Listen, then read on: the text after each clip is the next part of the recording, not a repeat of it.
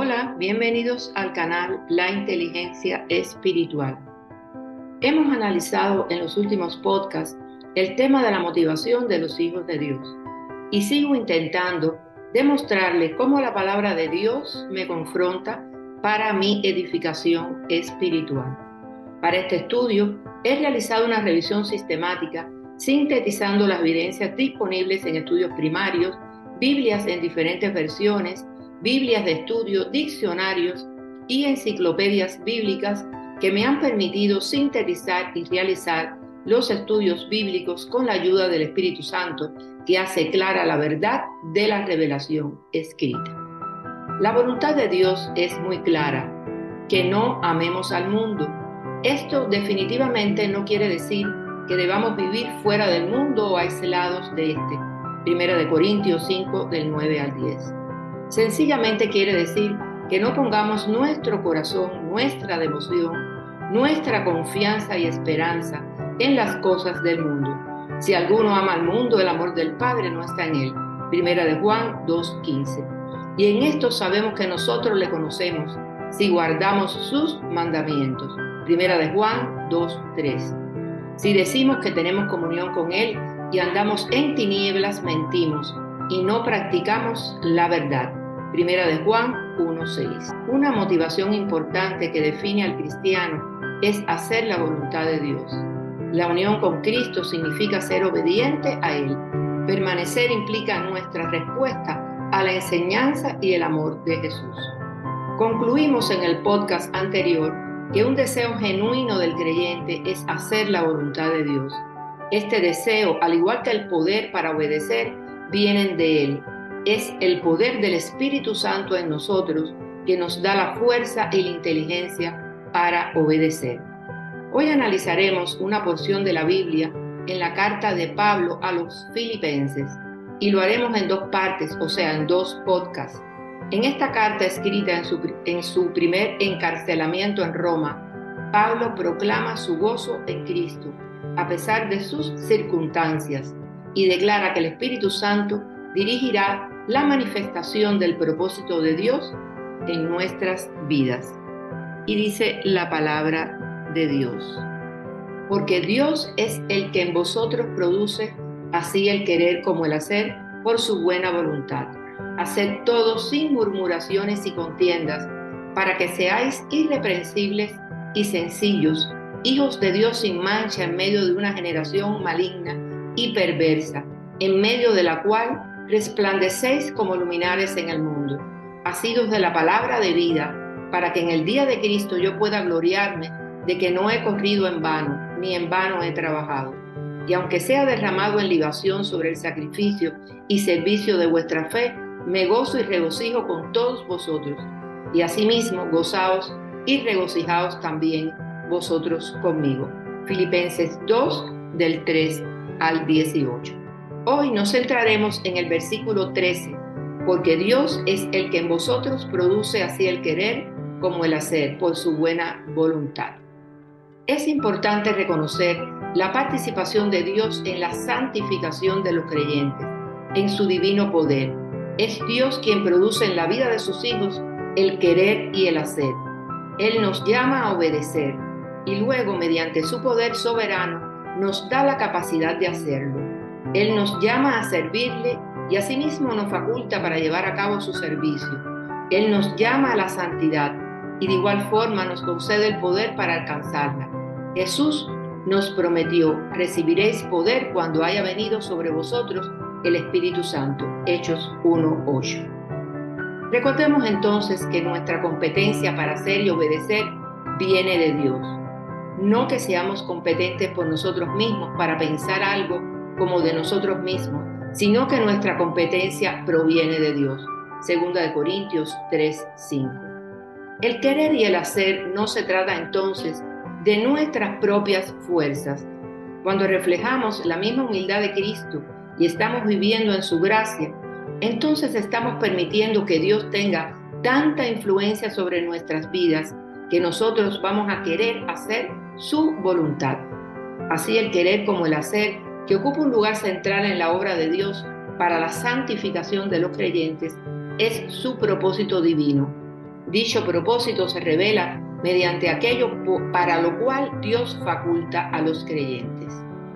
Pero si lo vemos desde la perspectiva del creyente, el querer lo que es justo delante de Dios debe preceder toda obra eficaz que se hace con ese fin. Un deseo genuino de hacer la voluntad de Dios, al igual que el poder para obedecerla, viene solamente de Él. El querer se refiere a una elección que tiene un fin determinado, no un simple deseo emocional.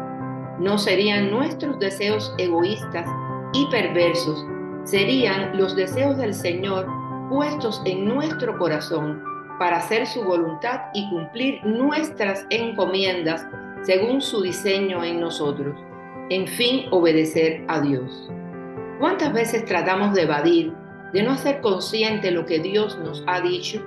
¿Cuántas veces tratamos de hacer nuestra voluntad diciendo que es la de Dios para continuar en nuestra zona de confort y amoldados a los requerimientos del mundo? Por eso hoy te doy este exhorto por experiencia propia. Alineémonos a la voluntad de Dios. Despiértate, tú que duermes, y levántate de los muertos, y te alumbrará Cristo. Efesios 5, 14.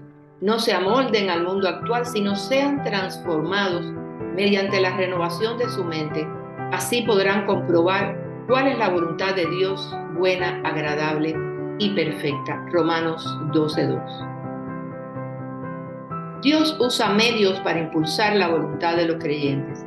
El primero, lo que podría llamarse una insatisfacción santa, es la humilde confesión de que nunca, nunca lograremos alcanzar en esta vida la norma divina de santidad. Recordemos las palabras de Isaías en Isaías 6 del 1 al 5. En el año que murió el rey Usías, vi yo al Señor sentado sobre un trono alto y sublime y sus faldas llenaban el templo. Por encima de él habían serafines. Cada uno tenía seis alas, con dos cubrían sus rostros, con dos cubrían sus pies y con dos volaban. Y el uno al otro daban voces diciendo, Santo, Santo, Santo, Jehová de los ejércitos, toda la tierra está llena de su gloria. Y los quiciales de las puertas se estremecieron con la voz del que clamaba, y la casa se llenó de humo. Entonces dije, ay de mí, que soy muerto, porque siendo hombre inmundo de labios y habitando en medio de pueblo que tiene labios inmundos, han visto mis ojos al rey, Jehová de los ejércitos. Isaías 6, del 1 al 5. Pablo también expresó su insatisfacción santa. Miserable de mí, ¿quién me librará de este cuerpo de muerte? Romanos 7, 24. El segundo medio que Dios usa para impulsar la voluntad de los creyentes es el anhelo por la santidad, que es el lado positivo de la insatisfacción santa. Después de infundir un desprecio genuino por el pecado y los deseos pecaminosos, Dios cultiva un genuino deseo por la justicia. Después de llevar a los creyentes a la insatisfacción con lo que son, les concede el anhelo de una mayor santidad. La justicia de Dios no es un parámetro externo y distante, es la fuente de toda justicia humana, es gracia recibida y gracia compartida, según 2 Corintios 9, del 8 al 10. Vivir en la justicia es vivir bajo su gobierno y orden. El Evangelio no vino al mundo para abolir la ley, la salvación por gracia no borra ni un solo precepto de la ley, ni reduce la norma de la justicia en el más mínimo grado. Por el contrario, como dice Pablo, no invalidamos la ley por la fe, sino que confirmamos la ley. Ante todo es el deseo de ser como Cristo, de ser hechos conforme a la imagen de su Hijo. Romanos 8:29. Porque a los que antes conoció, también los predestinó para que fuesen hechos conforme a la imagen de su Hijo, para que Él sea el primogénito entre muchos hermanos. En Filipenses, Pablo integra de manera magistral estos dos aspectos, o sea, la insatisfacción santa y el anhelo por la santidad con esta confesión. No es que ya lo haya conseguido todo o que ya sea perfecto, Sin embargo, sigo adelante, esperando alcanzar aquello para lo cual Cristo Jesús me alcanzó a mí. Hermanos, no pienso yo mismo lo haya logrado ya. Más bien, una cosa hago, olvidando lo que queda atrás y esforzándome por alcanzar lo que está delante. Sigo avanzando hacia la meta para ganar el premio que Dios ofrece mediante su llamamiento celestial en Cristo Jesús. Filipenses 3 del 12 al 14. Gloria a Dios. Continuamos la próxima semana. Bendiciones.